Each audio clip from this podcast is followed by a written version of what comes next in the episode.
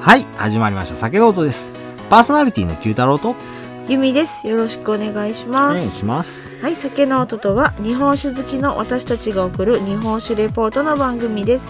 この番組は美味しく日本酒を飲みながら香りや味、温度の変化を楽しみ、記録を残しながら素人二人で勝手に語っていく番組です。はい。はい。あ、また、今日も、オープニングトークテーマを考えてなかったよ。え、考えてなかったの？ 考えて、なかったね。いつでもどうぞって言ったじゃん収録。うん。考えてた全然。うん。やろなんかありますか？なんか僕ばっかり考えてへんいやそんなことはない。ほんまそんなことはない。ほんまうんなんか僕ばっかり考えてる気すんな。そんなことはない。そんなことないうんああそっか。考えてる気する な。ないないない。いや、私も考えてるじゃんと。ほんま採用されるのが僕の方ばっかりな気するんだけど。だってうん、興味持ってくんない じゃん。うん、僕持たへん。だからだよ。何に興味持つやろうな。僕は。で、お酒でしょああお酒は興味津々やな。うん。興味津々丸やな。そやな。はい。他なんか興味あるやつあるかな僕九何太郎の趣味の話。僕の、ああ、趣味の話。お酒以外で。なんかあるオカルトホラあーオカルトああ、オカルトいいね。 ああ、なるほど。まあ、毎日のように階段聞いて。あプライムビデオでね、はい。めちゃくちゃ面白かった番組があったんだよ。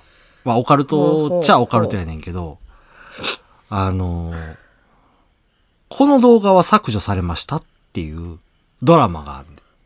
ほ1本20何分、まあ、だから30分枠のうんドラマで、4本、全部で。う。うん。っていうね、そういうドラマやって。うん。 1話目は女子高生3人が、心霊スポットに行くと。うん。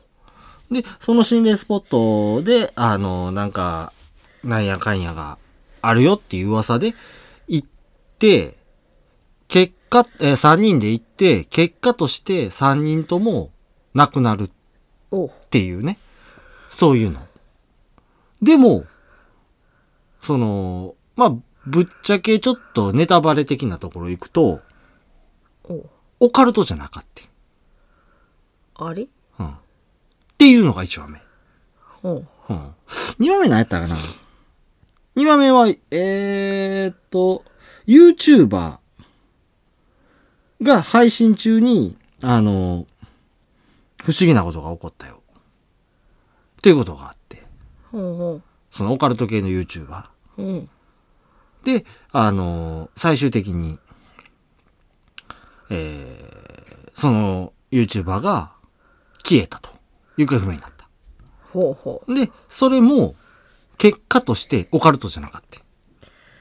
で、3話、4話とあって。で、うんそれはどういう話なんやって言ったら、その素人投稿動画う。うん。を編集者2人が、それを見て、ああだこうだと言って、で、真相に近づいていくっていうね。うん。そういう感じの、だから前半はその投稿された動画。で、後半は推理パート。みたいになってるの。うんうんうん。で、それが第4話の最後数分で、大どんでん返しが起きると。ほう。いう感じでね、めちゃくちゃ面白かった。あの、主人公は二人いて、うん。えー一人はプロデューサうん。ーえー、動画編集のプロデューサー。で、もう一人は編集者。うん。これ、かがやっていう芸人がやってんねん、二人。ほうほう。うん。で、あの、オカルトっぽく撮ったんねんけどっていうような感じやねんけど、これがまたすっごいな、こう、あの、まあ、前半だ、割と、その、投稿動画を見て、で、後半でそれをどんどん推移していくよ、みたいな感じなんやねんけど、あの、なかなかな見やすくて、面白い動画やったわ。へえ。なんだよね。で、まあ、必ずあの、最後の最後に、あの、中華を頼ん で、なん食べでるっ中華て。 あのー、天安門を頼もうぜってなって、あのー、第1話でね。うん。で、あ、ここもう閉まってるわとか、あ、ここあれやわって、じゃあ、あの、ちょうど裏に中華屋さんがあるから、中華頼もうか、みたいなんで、うんあの、クーポンあるし、みたいなんで。う、うん。で、頼んで最後中華持ってきてエンディングみたいな感じやねんけど、その中華屋さんのおっさんも、その物語の最後の最後のどんでん返しに関わってくるっていうね。そんなとこに伏線あったのかそうってそやうつ。そうそうそうそう。こんな言ってもうたらええのか知らんけど、ちょっとこれな、あの、僕らの放送聞いてて、あの、不思議な話とかも結構してるけど、興味持たれた方は一遍見てほしいかなって。プライムビデオやからちょっと、な、あの、入会してる人しか見られへんかもしれへんけど。最近、あ、でもそうか、プライムビデオはちょっと別か。うん。まあでも。ドフリは最近な、勝手に入ってるとことかのプランとかもあああ、るいやけいど。やいやいや。あるよ。プライムも。そういうプラン。うん。まあ、せやし、いっぺんちょっと見てもらうのも面白いんじゃないかなと思って。今回紹介の、とさせていただきました。僕めっちゃプライム見てるよな。前もマスクとシンガーの話したもんな。うん。プライムもやし、ネットフリックスもや し。あとはテラサぐらいで。え、で、なんなら普通にテレビ見てへんやん。うん、見てへん。うん。はい。というわけで、していきましょはい。まあ、本来の酒の音に戻りましょうう。か。うん。はい。じゃあ、何回や書いてなかったわ。139はい。回です。よろしくです。は139。はい。えー、本日持ってきましたのは、い。岡山県から、はい。 18盛り酒造。うん。シャチの金持ち、純米朝日、室賀生、雑記でございます。あの、ちょっと誤解があ出るからさ、んはいはい言い方ちゃんとしようん、わかった。18盛り酒造、シャチのう。それ、 あれ それ、それうん。ああ、あの、関西人は、あの、関西電気保安協会の時は必ず、あの、音程に乗せてしまうっていう、あれと一そう緒いやけう都市ど、伝説があって、都市伝説じゃないな。そういうのがあほんる。まに言い張るよね。あ、僕も言うて、今頑張って言うたで。言い直し たな。うん。関西電気法案協会やから、うんそれと一緒で、シャチの気持ちやから。はい。言ってみて。シャチの気持ち。ああ、それそれ。はい。純米、朝日、室岡生酒になりまますだ。け言わへん のかい。はい。まあ、海鮮注意と書いてるんで、ちょっと、怖いなちょっと頑張って開けようかなとは思ってるんやけど、開けながらスペックいきましょう。おい。アルコール度数が16%、うん精米部合が50%、使用米が岡山県産自然栽培、朝日。えー日本酒度がプラスマイナス0、酸度が2.6、使用酵母が境界7号と倉月酵母となっております。お浮いてきた、浮いてきた。いくよ。あ、いけたわ。すごいね。スクリュー外した瞬間に浮いてきたな、やっぱり。スクリューというか、まあ、外あののね。外の。うん。で、普通の線がしてあって。まあ、でもこれ、弁付きじゃないから。うん。うん。まあ大丈夫かなっていうのは思ってたけど、浮いたね。浮いたね。はい。よいしょ。お、よし。よいしょ、色。まあ、シャチの気持ちということで、ラベルにシャチが書いてるよっていう。かわいいね。あ、普通に言ってしまった。シャチの気持ちっていうところね。 はい。じゃあ、色からしてください。 えっ、ー、と、黄色いね。ちょっと黄色いか。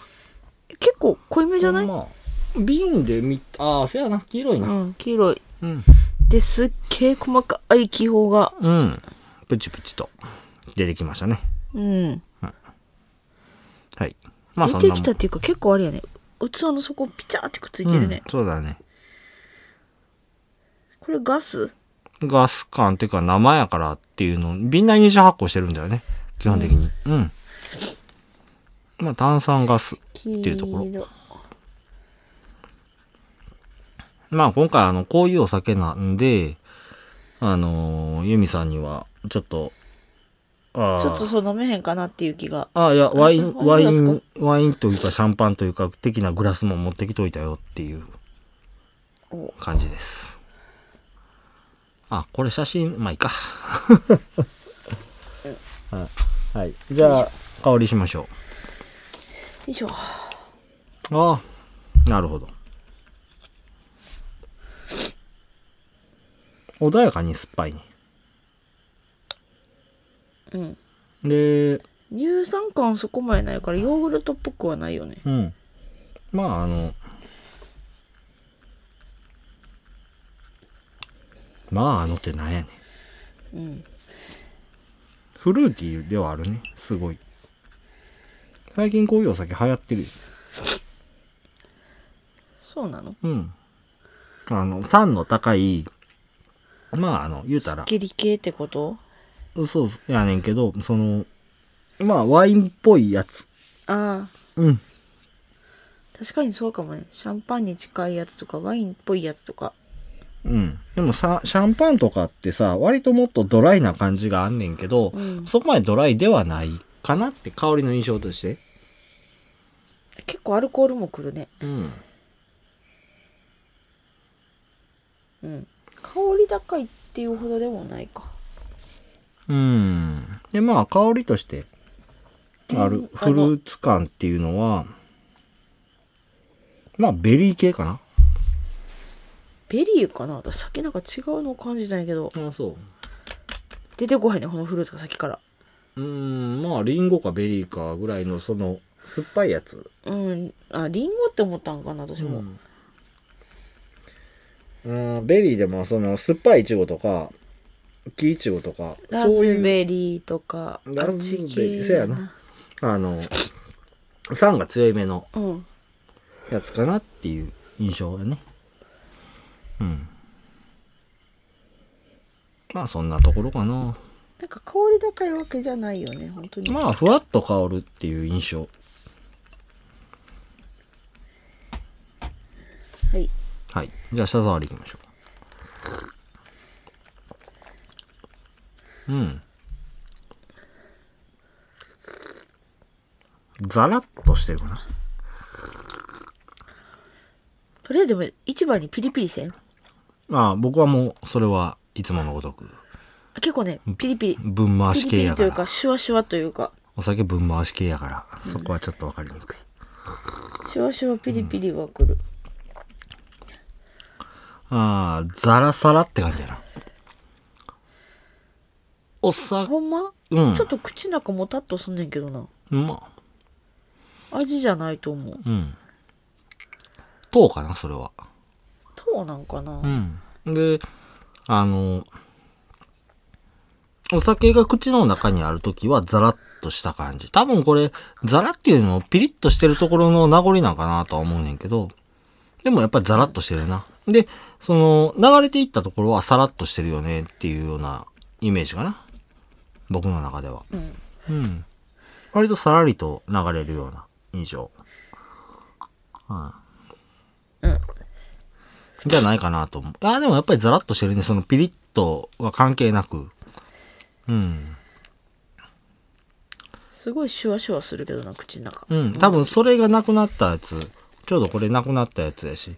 飲んでみると、ザラリ感が感じられんちゃうかな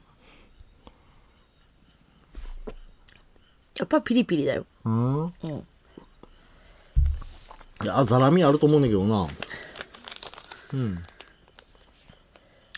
割とね、あのー最近多かったんが、小さいガラス玉とか、そういう印象だよねっていう、その滑らかに、つぶつぶみたいな、あーザラザラみたいな感じになってんけど、今回は普通にザラザラしてるかなっていう風な印象を持ったかな。うんうん。いやね、結構その、終わりにかけては、割とさらりと流れていくような。ほううん。まあ、中香水とかそんなんなんじゃないうーん印象として、水の印象として。うんまあ、そこまで分からへんけど、調べてへんし、今回、水のことは。うん。まあ、そんなもんか。じゃあ、味行きましょ。ほいうはい、どうぞ。でもとりあえずでも、うんあれねガス感がやっぱ味にもくるねああ、確かにピリッとしてるね。うんうん。あの、まあ、甘酸っぱいって感じやねんけど、酸が若干きついかなでも2.6ほどないかな。あ飲み口として。で、一応ね、この境界7号は酸をよく出すうん工房ではあんねんね。あの、小川工房。うん。酸っぱいます、あ、小川工房じゃ、え、ますみ工房や。マスミうん、マスミ工房やから、まあ、マスミらしい、その酸の出し方っていうのはあんねんけど、その、まあ、僕のイメージの2.6ではないな。この酸の出し方。もっときつい気するよ、うん。酸っぱい酸っぱい言うあんなんぐらいの2点、あ、2.6やったらそれぐらいの出す、出してくるっていうのがあるからね。うんまあもしかしたら、この酸の出方やったら、例えばリンゴ酸とかそっち系の酸が出てんのかなっていう風な、あの、想像やけど、これはもちろん。うん調べてへんから、そこは。うん。もしかしたら白麹とか使ってみちゃったりして、みたいな。ほとかの、あれかもしれへんね。割と乳酸系じゃない酸の味なんかなっていうのは思ったりしたんやけど。う乳酸感はあんま感じへんねんけよどなね、酸っぱさの中にも。うんあの、キリッと爽やかな酸っていう。もっと、そうなんかそれこそお酒飲むのに口に入ってくる時にやっぱ空気って吸うやんうん。その時はすごいフルーツな感じというかリンゴっぽいっていうかうんは感じる、で、この酸の、あー乳酸系の酸やったらもっとなんか、あの、とろっとしてるというか、くどいというか、もうな乳乳酸じゃないよねそういう系の酸の味がするんかなと思うんやけど、今回はもっとすっきり爽やかな酸のイメージだったから、それで2.6、うん、やったらこれで間違いないんかなとは思うんやけどね。で、まあ酸の中で、あ、酸ばっかりで言うてて、いやもうそんな酸っぱいだけの酒かいなって思わあれれじゃがないいやけど、甘さっていうのも結構しっかりと。あ軽の、くあの悪目立ちはせんから、うん。あのなんやろちょっと縁の下の力持ちじゃないけどうん。綺麗に沿ってはるうん感じ、あの寄り添うさ、寄り添うっていうか、まあ、まあ酸にちゃん寄とり添酸う。はいるよあの、ね、甘さはいるよっていう感じなんやけど一歩引いたとこみたいな、うん。付き添ったはるみたいな甘さはある何その、昔の日本の女性のありそう方そうそみんたないな。感じ 一歩一歩後ろをあつかず離れずあ、うん。なるほどね。で、渋みが、割と、渋みこれ苦み、うん、渋みが割と僕印象的なんだよね。その、流れた後の、うん水が渋流みやれなた後の渋みっていうのが印象的で、で、その渋みと一緒に、最後の最後にね、木の味がするんだよね。あ本当うん。あでもなんかねうん。私は基本的に飲んだ後うん。ちょっと口が苦いああ、苦いかな。苦みもあるな。まあ、最後にその、ん苦みや渋みっていうのがあるんかなって思う。飲み口とはまた全然ちゃう飲み口そうはだねほんまにフルーティーで甘くて、うん。すっきりさんがあっうんてって感じやけど、うん。このゴクって飲み込んだ後の口の中うん。はうんその渋さと苦さがそうだね結構くるかうら、ん。お酒自体の甘い感じっていうのはうん。結構スッと流れていくかな、うん。なるほどね。とあるね、あの、酒蔵さんの、あの、当時さんが言ってらっしゃってんけど、うん、日本酒っていうのは、世界で一番チーズに合うんだよ、つっておお言ってらっしゃってね。まあ、チーズ合いそうやな。今回は。そうやなうん。もうまさに洋食に合う酒なんかな、とは思うね。今回のは。そやなあうの、ん。渋みとかさ苦いっていうところのインパクト結構強いからさうん。そのタイミングで口にあまみうん。うまいもんが入ってるのはいいかもしれん、うん。バランス取れそううん。あのー、何やったっけなんて名前やったっけあの、洋食の卵焼思うき。違う。スクランブルエッグ違う何えー、卵焼き、あの、くりくり巻いたやつみたいな塊。オムレツじゃない。ええ ええって言われても。洋食の卵焼きってオムレツじゃないじゃ、だけじゃないやん。え ー、何あるもうもやもやするわどれのことあーはないんやろうん。違う違う。なんか中に具が入ってるみたいな。卵の中に。巻いてるじゃなくて、卵のに混ぜ込んであるみたいなやつ。えー、もっとわからへんかチーズとかも入ってたりする。調べよえオムレツじゃないのう。違うよ。オムレツじゃないよ。えー、えー、っと、なんて言ったらいい、え洋風卵焼き。わからんえー、えー、ある程度料理作るけど全く想像つかんよそれそうなんえそ何うのことオムレツじゃないの違うって、オムレツじゃないよ。えー、料理名。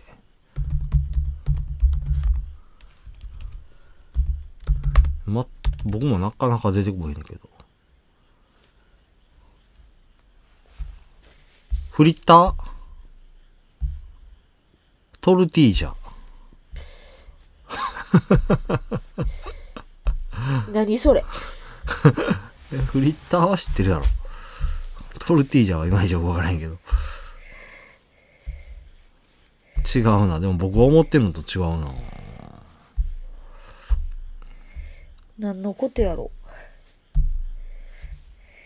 食べたことある家でない。いや、ある。あるのなんかちびたいやつ。あのー、前菜とかに出てきやすい。キッシュあ、それそれあキッシュのことかうん。それそれ。あ、す終わった。キッシュのことかうん。に合うんじゃない あなんか超適当になってしまったけど、最終的に。あとあの、ほら、野菜スティックを、あの、なんかタレにつけて食べるやつとか。じゃああれやな洋食ってかイタリアン系あのね、酒自体が軽いんだよね。そうねうん。だから、その前菜と合わすっていうのがいいんじゃないかなっていうのが、その、僕は思うところになってくるのかな。食前酒とかにうーん、かな。はい、どうぞ。えっと、なんとかグラス。シャンパングラスいやいいよまた養酸入れたなえ、ようさんか半分も入れてへんで。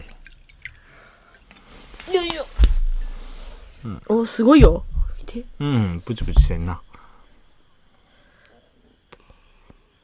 それで飲むとまた味わい変わるんじゃないうんあのねうん。香りも日本酒っぽくない、うん。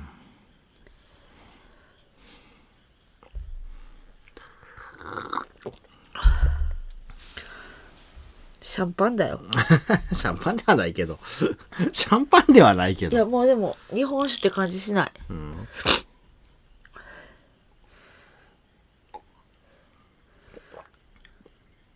ああ、なるほどね。うんシャンパンやで日本酒やな。せや んその程度の振り幅やったら日本酒やな。うん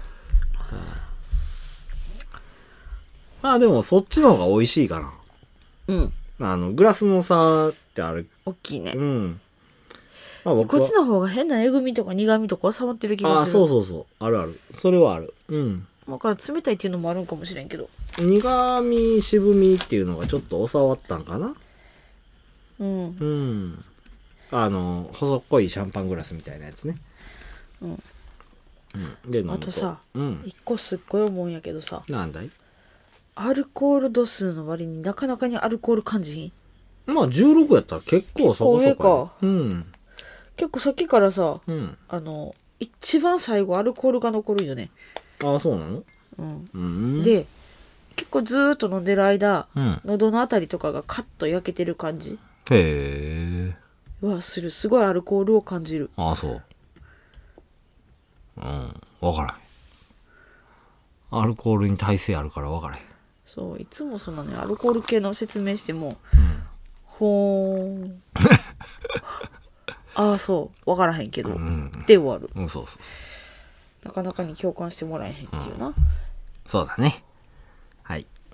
じゃ流された あ、話入っていきましょう。はいまあ、その前にまず、その、小倉さんの話の前にまずね、お米の話からしていこうかなと思います。まあ、朝日といううんお米のことで。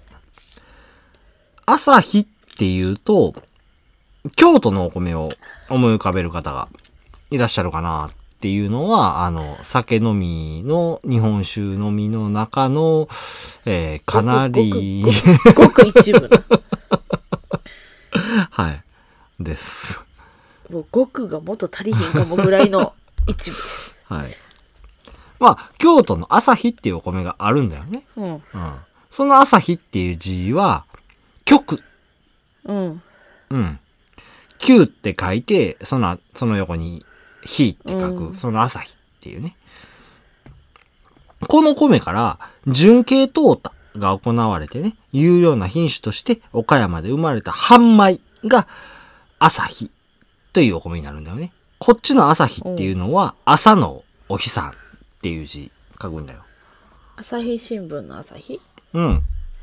うんそれ。コシヒカリとか、秋田小町の祖先とも言われてるほどの高品質な品種ともなっててね。うんうん。冷めても美味しく余計な粘りがないっていうところから人気やったっていうところやな。半米半米。うう。ん。うん今回のお酒のお米ね。うん。で、まあ、数年前から酒造適性もあるっていうところで注目が集まってね、酒造りにも多く使われるようになったっていうところから、岡山県を中心に酒造りが行われるようになったっていう風なお米になります。うん。まあ、岡山でよく使われてる半米の、あー酒造適性のあるお米っていう風な印象でいいのかな。ん。うん。まあそういうお米を使って、今回はお酒を醸されてるよっていう風なものになりますね。ほはい。で、まああの、小倉さんの話、次入っていこうかなと思います。う。はい。 18盛り酒造うん。になります。創業は天明5年、1785年。古いよ。230年超えてんねな。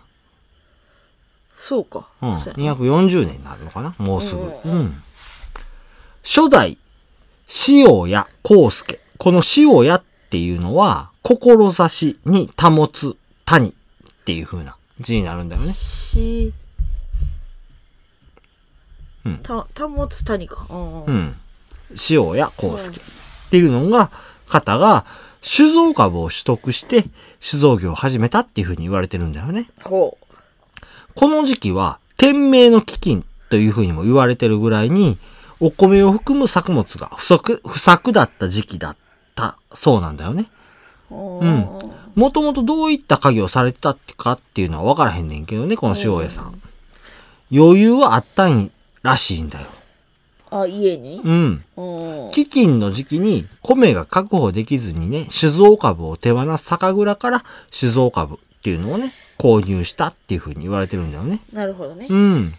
創業時の屋号は塩屋。こっちはあの、塩。お塩の方。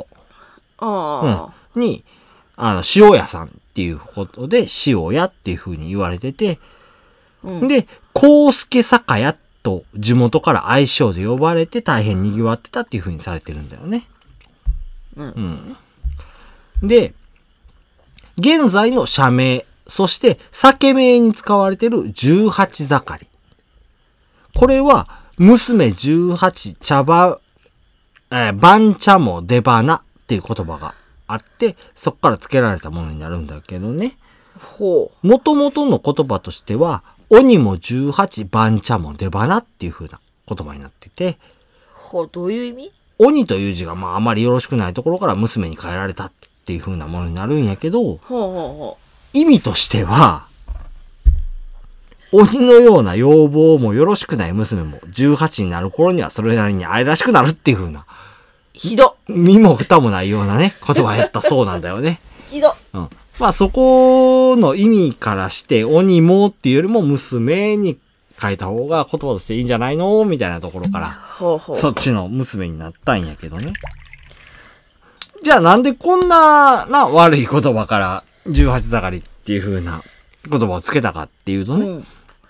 まあ後半の番茶も出花っていうところっていうのはね、うん。新茶ではない、品質のあんまり良くない、番茶もお湯を注いだ瞬間はそれなりになるっていうところから、飾ることなく、地元の人に愛されたいっていう風な思いを込められたものだっていう風に言われるんだよね。これがまああの、娘18の18から。うんで、あの、番茶も出花っていうこところから、盛りがそこだよっていう風な、うんそういう意味が込められてるんだようんっていう風な話になってくるんだよね。うん。この18盛りという酒名が登場したのが、江戸末期のことになってくるっていうので、長い期間にわたって愛され続けているっていう風な名前にもなるんだよね。ちなみにまあ、社名となったのは昭和52年のことになります。ほう、うん。その時に、まあ、あの、社名を18下がりっていう風に変えられそた。れのタイミングまではうん前の名前でずっとやったはずでそうそうそう、社名はね。う、んうんでただ歴史的には前からのそのまんまがつながってるからそうそうそ長いよねう。うん。酒名の18盛りっていうのは、まあ、江戸末期やったっていう風な、さっきも言うたと思うんだけど、まあ、そっから、あの、ずっと、ね、江戸の末期から、今までも18盛りっていう風な名前を使われてるよっていう風なうんうとんころになるんだよね。うん。まあ、で、18盛り酒造が天明の頃から続いてるっていうのには、ある一つの理由があるようなんですよね。ほうん。それは先祖代々受け継がれてる、原価を書いても良い酒をっていう風な教えだったんじゃないかうな。ほう。うんそれが顕著に出てたんが、戦中戦後。ああうん。原料である米が手に入りにくくなっている情勢の中でね、うん政府から質よりも量を求める要求があり、その流れのまま作れば売れるっていう風な、そういう時代に入っていってしまったっていうところがあったんだよね。お酒の業界では。その頃では原料の精査も技術も必要のない時代だったっていう。もう作ったらもう酒やなんて売れるっていう風なうんそういう時代があったっていうのもね、それでも良い酒をっていう風に作り続けられてたっていうのがこの18盛り酒造うんになってくるんだよね。で、まあ、ビールや洋酒の勢力に押されて、日本酒の消費量が右肩下がりっていう風になっていった。うんっていうね、そういうさなかにね、日本酒の売れ筋が本物志向っていうか、まあ品質志向へと移行していったっていうところがあるんだよね。まあこれは前にも話、放送内でそうしだてねたと思うんやけどね。ううん。で、まあ、そういうことあったっていうこともあれど、普通酒の大量生産、価格競争っていうのがうん大手内ですでに始まっていてね。うん日本酒の価格はどんどん下がっていったっていうふうに言われるんだよ。ほうほう、うんそんな中でね、蔵元に就任したのが、現蔵元である八代目石愛慶三さんでした。ほううん、大変な時期に蔵元になられた現ず現蔵元になってくるんだよね。そうやな、うん。慶三さんはね、酒造りとは全く関係のない、東京理科大学で半導体をまさか専攻されそてっち系た。にいうん、そういう方になります。たんや卒業後はパナソニックでブラウン管の開発に携わったりうんされてたんやけど、その間もね、自分は蔵に戻るんやろうなっていう風な気持ちがあったそうなんだよね。うん、あうあ、ん。その後、慶三さんのお父さんからね、蔵に戻ってほしいという風な要望もあって、蔵に戻ったんが1996年。そっから15年間、瓶詰めや酒造りの手伝いから経理まで多くの仕事を一人でこなされていたっていうところやってんけど、パワフルやなうん全部してたんやそうそうそう。そのタイミングで高齢やった当時さんが引退。おう 何もわからないまま蔵元当時就任されたっていう風えにへへしん言わどれまいす。はい。大変やなああそっから我流で酒造りを研鑽されていかれるんだよね。うん。酒造りはブラックボックスのようで、軽々しく立ち入ることはできないと感じておられた慶三さんなんやけど、公募や麹の神秘に触れるうちにどんどんのめり込んでいったっていうふうに言われてるんだよね。おー、うんなるほどねそこを神秘っていうのがちょっと、あれやな、面白いなと思ったけど。すうん。で、まあ、研究開発とともに行われたのが、作業の効率化。例えば、重いものを動かすときは、ホイストっていうね、まあ、常設型のクレーンみたいなもん。ワイヤーで吊るすっていう、そういう装置があるんやけど、うんそういうのを使ったりして作業スペースを拡大して。おでー、そうしてまあ作業効率を上げていってね、機械がする方がいいところは機械が、うん人間が手を使い、より良くなるところは人間がという、まあ僕の大好きなハイブリッド型ハイブのリッド型やな酒造りへ進んでいかれます。効率化はあくまで無駄な作業時間を、と労力を削るためですと。うんそれにより大事なところに注力できるようになりました。一つ一つ丁寧な仕事を続けるのは大変ですが、良い酒を作るためには、さ手作業は変わりませんっていうふうに話されてるんだよね。うん日本酒を取り巻く環境はまだまだ厳しいものがありますが、230年余り受け継いできた伝統を守りながら、これからも真摯に酒造りに取り組んでいきたいですね。米を育てる農家の方々の思いや、蔵人たちの思い、大事に味わってくださるお客様にストーリーを感じていただけるようなお酒を、これからも丁寧に醸していければっていうふうにおっしゃられてます。うん。やっぱりこの理系、バリバリ理系の方うんやからこそのそういう効率化っていう風に。そうやろなその辺うもんそういう理系の、まあ、語弊があるかもしれんけど理系の感じの考え方、そうだね。計算をしっかりしはるというかで、無駄なことはしたくないと。うんうんうん、まあ、実際その、オクラさんの中では、運ぶこともって作業としてうん考えられてるようなオクラさんっていうのもあったりしてね。うんやけど、そこって別に機械がしてもいいよねっていう風あに考え。で、そうやってあの、機械ができることは機械が。人間がしないかん、人間が突き詰めていかないかんところは人間がっていう風な、そういうやり方っていうのは僕は大好きよ。そ うねやっぱりそういうね、あの、それでさ、ほら、酒が良くなるんであればね。まあそらそうだうん。っていう風に僕は思うからね。うん。それで美味しくなるんであればっていうところでね。はい。まあそんなところです。どうっすかうんああ。はあ。なんだいまあでも本当になんだろう手作業でさ、作るお酒もさ、もちろんそれは丁寧に作ってやるし、ん美味しいわけで、うん。でもえ分からへんよ素人やし酒の作り方なんて分からへんけど、はい。このすごい大事なポイントだけで手作業、っうん。ていうだけでもえいいって言ったらあかんけどどう言ったらいいんやろな、なんかあのほら何言っ一てん応のさなんていうのあ のちゃうねんどうどうまとめたらうん。何失礼に当たらへんのかというかいや、失礼に当たってもいいから言え。効率重視でいいんじゃねえの っていうそうだね。そうあの、要点だけ押さえとけばさうん。あとは効率でああ。行ってもいい。いいんじゃないの、うんっていう。 もうちょっとなんか綺麗な言葉ないんかな。うん。まあそうだね。まあ僕の考えに得されてるところはあるよね、それね。絶対ね。うん。僕はでも実際そうやと思う。だってうさ、ん。あのー例えば雁木したやんか、僕ら。うんうんお水がその悪くなったから、よそからお水を取ってこようぜっていうので、タンクローリーで運んでるやろそうね。ぶっちゃけ、タンクローリーじゃなくて、ペットボトルとか、そういう器で運んでも運べるわけやんか。そらそうや。無駄な労力でしょそらそうだ。でっかい容器のついてる車で運ぶ方が効率いいやんか。うん。うん。それと一緒じゃないのって思うんだよね。蒸した米を運ぶのも、っていうね。うん。それを、あのー人間さんの力でやる理由っていうのがないよねって。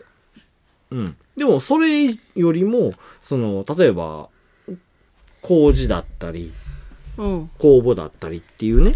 そういうところっていうのを人間さんがちゃんとそうそうそう面倒を管理見すてればん、やるっていう方が大事なんじゃないかなっていうのは僕は思うよね。まあまあ、全工程手作りやったら、なおよりね、丁う寧んな、そうだよね。良さきはできるけども、うん、まあいや、だって運ぶところ丁寧にしたところで。うーん例えば酒がふ、あの、振られるっていうのは、もちろんよろしくないかもしれへんけそうどやな、米が振られるっていうのは、そこまで、まあ、ないかどなうなんかなっていうのは思ったりもするっていうところではあるかな。うん。噛んできたはい。というわけで噛んできましたんで、しおいていきましょう。香りからいきます。香りあ、酸っぱい。酸っぱい一言で言ったらうん。はい。結構酸上がってる感じうーん、まあ第一印象は。あすごいな鼻ツンってなるなうん。アルコールじゃないところでツンってするうん。飲んでみて。ああんなんで口当たりうん。めっちゃ甘酸っぱいんかなと思ってんけどああ、なるほど。口の中ではうん。アルコールぐらい感じてうん。ああ、味がそうだね。弱まるあの、確かに甘酸っぱいよねっていう口当たりはあるんよね。そうそうそうそこはあので、その後は確かにかなり印象薄くなるかな。そううん。ただもったり感だけが残る。あー、うん。うん。で、その、この缶の味わいとしてうんあるのが、まあ、あの、日本酒臭さ。うんうん。辛口感は上がったかなとは思うんやけど、そうねなんつったらいいんだろうな。酸っぱい酒缶したらこうなるよねっていう。そう最いう。近その言い方多いないや、もう、言い方がわからへんねんな。うん 味最初甘酸っぱい感じがあって、まあ、あれや。ああ、でも、あれ、気の味がした。うん。気の味はする。木うん。まあでもあれだね私も何でもだけどうん。缶するとうん。もうこのメーカーだけじゃないよ他のとこもそうやけどうん。えぐみ消えるよねまあ結構それはあるかな。えぐみっていう言いガ方ンでガ合ン増っすてとんのころはかあんまり知らんけど、苦味渋みっていうのが割と収まるかなっうんうん、うん、ていうのはある。うん。なるほど。アルコール感じるなるほどね。なかなか、なかなか。これはこれでいいんやけど、まあ、感しやん方がいいね。でもこれは冷やで楽しむ方がいい酒やと思う。うんよいしょ。冷や酒うまいわ。冷や酒ってか練習うまいわ。うん。はい。はい。じゃあ最後のトピックス入っていきましょう。今日は何やと思うサチうん。シャチでい こう。あ割と動物好きやからね。そうね。うん。今までも、まあ、亀したりとか、なんやかんやと、動物の話してますが、えー、シャチのお話ししていきます。おい。ゲーグーテー目、マイルカ科に属する、海生哺乳類最強の生物っていうふうに言われてるんだよね。ほう。シャチの肉には、重金属である水銀等が含まれてるため人間も食べることができなくてね。うんまあ、天敵のいない生物になってるんだよね。で、基本的には群れで行動して、サメやクジラですら捕食しているっていう風な、そういう奴らになるんだよ。狩りの仕方も獲物によって変えられててね、うん。アザラシを捕食する際は、最高速度60から70キロ、まあ、というまあ早いよね。高速で突進して素早く。うん。魚群を狙う際は、群れで囲んで、時間をかけて逃げ場をなくして襲うっていう風に、戦略を立てて獲物を狙ってるんだよね。やばないこいつら。なに、なに、そんなに考えてんのみたいな。うん考えてるんだよ。すえな。シャチの頭の良さっていうのがよくわかるエピソードの一つとしてね、こういうのことがあるんだけど、とある海岸に内臓の食い荒らされたホウジロザメっていうのおうが3頭打ち上がったっていうふうに言われてるんだよね。いろいろと調べていくうちに、これはシャチの仕業じゃないかっていうふうな推測が上がりましたな。るほどね。うん。これはあくまでまあ学者の推測ではあるんやけど、うん。一説っていうことね。そうそうそう。サメの生態として、うん。仰向けになると一瞬意識を失うっていうところがあるらしいんだよね。ほう。うん。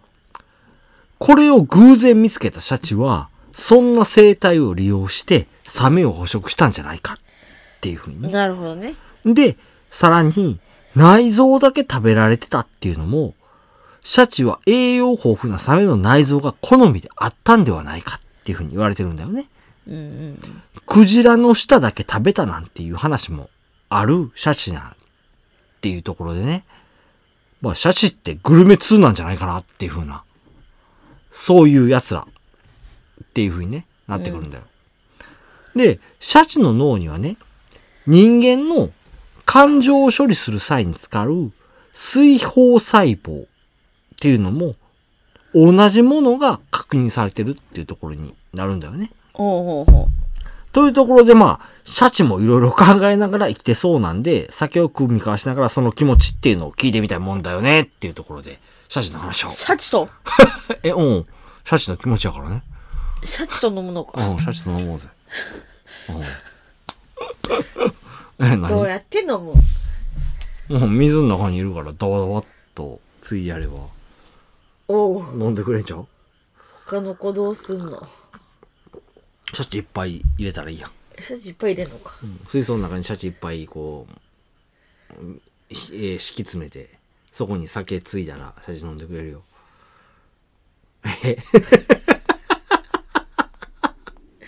ええー、飲まへんよ。飲むよ飲まへんよ。飲む飲む飲まない。飲むよシャチ飲んでくれるよ飲まない。シャチの気持ちやもんうんでも飲まない。あそうはい。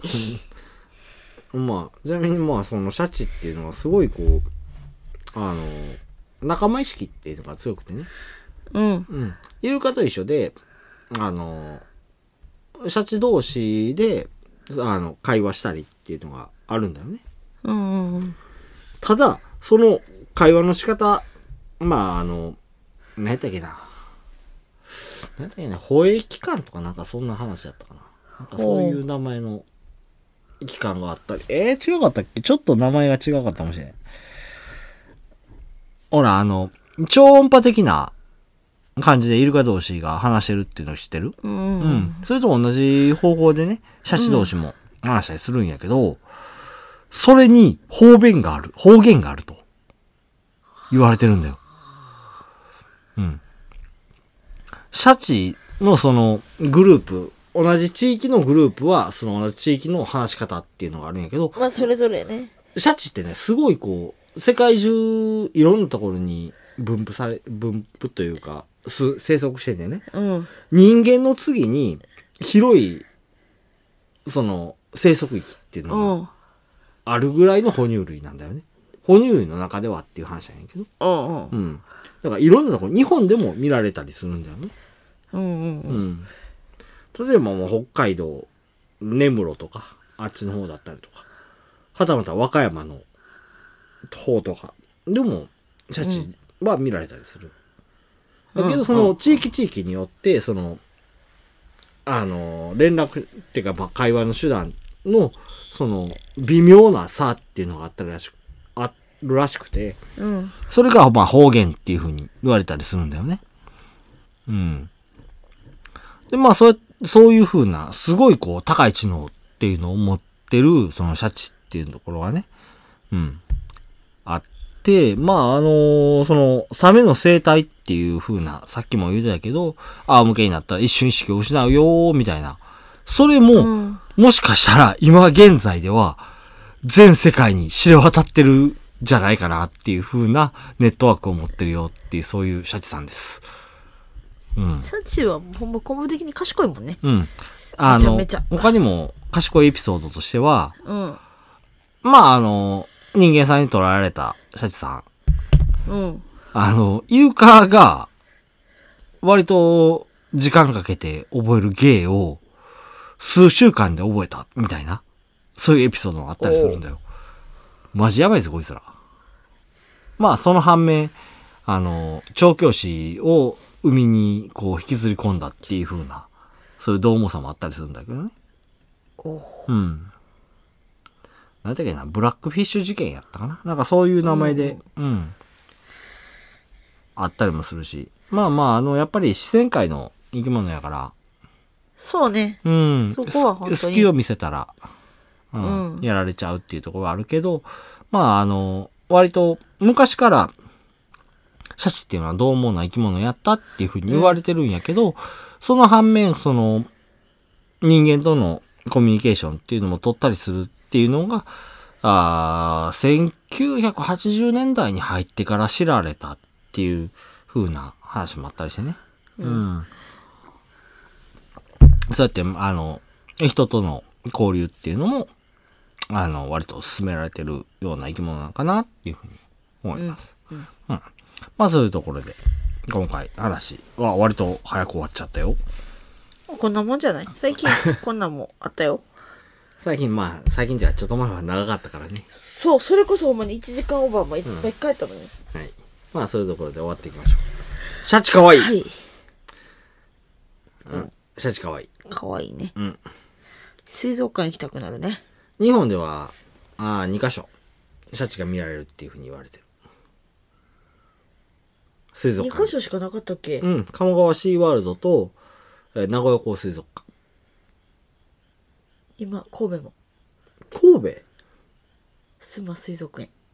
すま水いけんだはず。おったあのさ、名古屋じゃないの、多分くすかも、そこやだと思うね。あの、うん。今言うた、えっと、どっちだすま水須磨水じゃなくて、えー、えー、鴨川シーワールド鴨市のうん。シャチさんがうん。映ってるはず。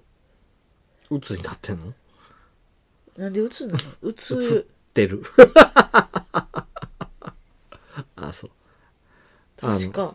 映ってるっていうのに僕がなったのは、シャチってね、先ほど言った通り、群れで行動するうんっ。ていう風なところが生態としてあるんやけど、うん。単独になるとすげえストレスがかかるらしいんだよ。おお。だから、自然界のシャチの寿命っていうのは50年ぐらいあるんやけど、うん。水族館での寿命が30年になっちゃうみたいな、うんうん。うんそういうところもあったりして、映ってるっていうのはそういうとこそろっ。ちじゃない。 一生懸命説明したけど、そっちじゃあなあ、そうなの。い。え、やったと思うねんな。まあ、なん。せ、日本にはまあ数件、シャチ見られる水族館があるよっていうところで。うんまあそんな、あの、映ってるみたいな話聞ういてつじゃない。 聞くとちょっとうつじゃないあの、ゲイ見てても、まあってなるかもしれへんけど ね。うつじゃない。 はいなんか私がそうやった気がすんねんけどな。まあ、終わっせていっきかくまのしょ情う。報わからへん。はい。ということで、はい。今日もお付き合いありがとうございました。はい。今日の放送いかがだったでしょうか私たちもたくさんのお酒情報を発信してきましたがまだまだ出会ってないお酒オクラさんたくさんあります皆様からのこんなお酒このお酒美味しいよとかはあ今日グダグダはいえー、とこのオクラさん情報を聞いてみないなどのリクエストメッセージお待ちしております、シャチ情報もお待ちしております。おうもちろん今回の放送の感想や放送を聞いてみて飲んでみたよというメッセージも大歓迎しておりますメッセージは Twitter のダイレクトメッセージメールアドレスへお願いします Twitter は酒ノートで検索してください放送情報はもちろんですが放送外の日秒もつぶやいていますのでぜひ覗いていただきフォローお願いしますメールアドレスは、さけのーと2020、アットマーク、gmail.com、sakenote2020、アットマーク、gmail.com です。メッセージお待ちしております。というところで、今回の放送はおしまいです。ありがとうございました。名古屋の金シャチは空想上の生き物です。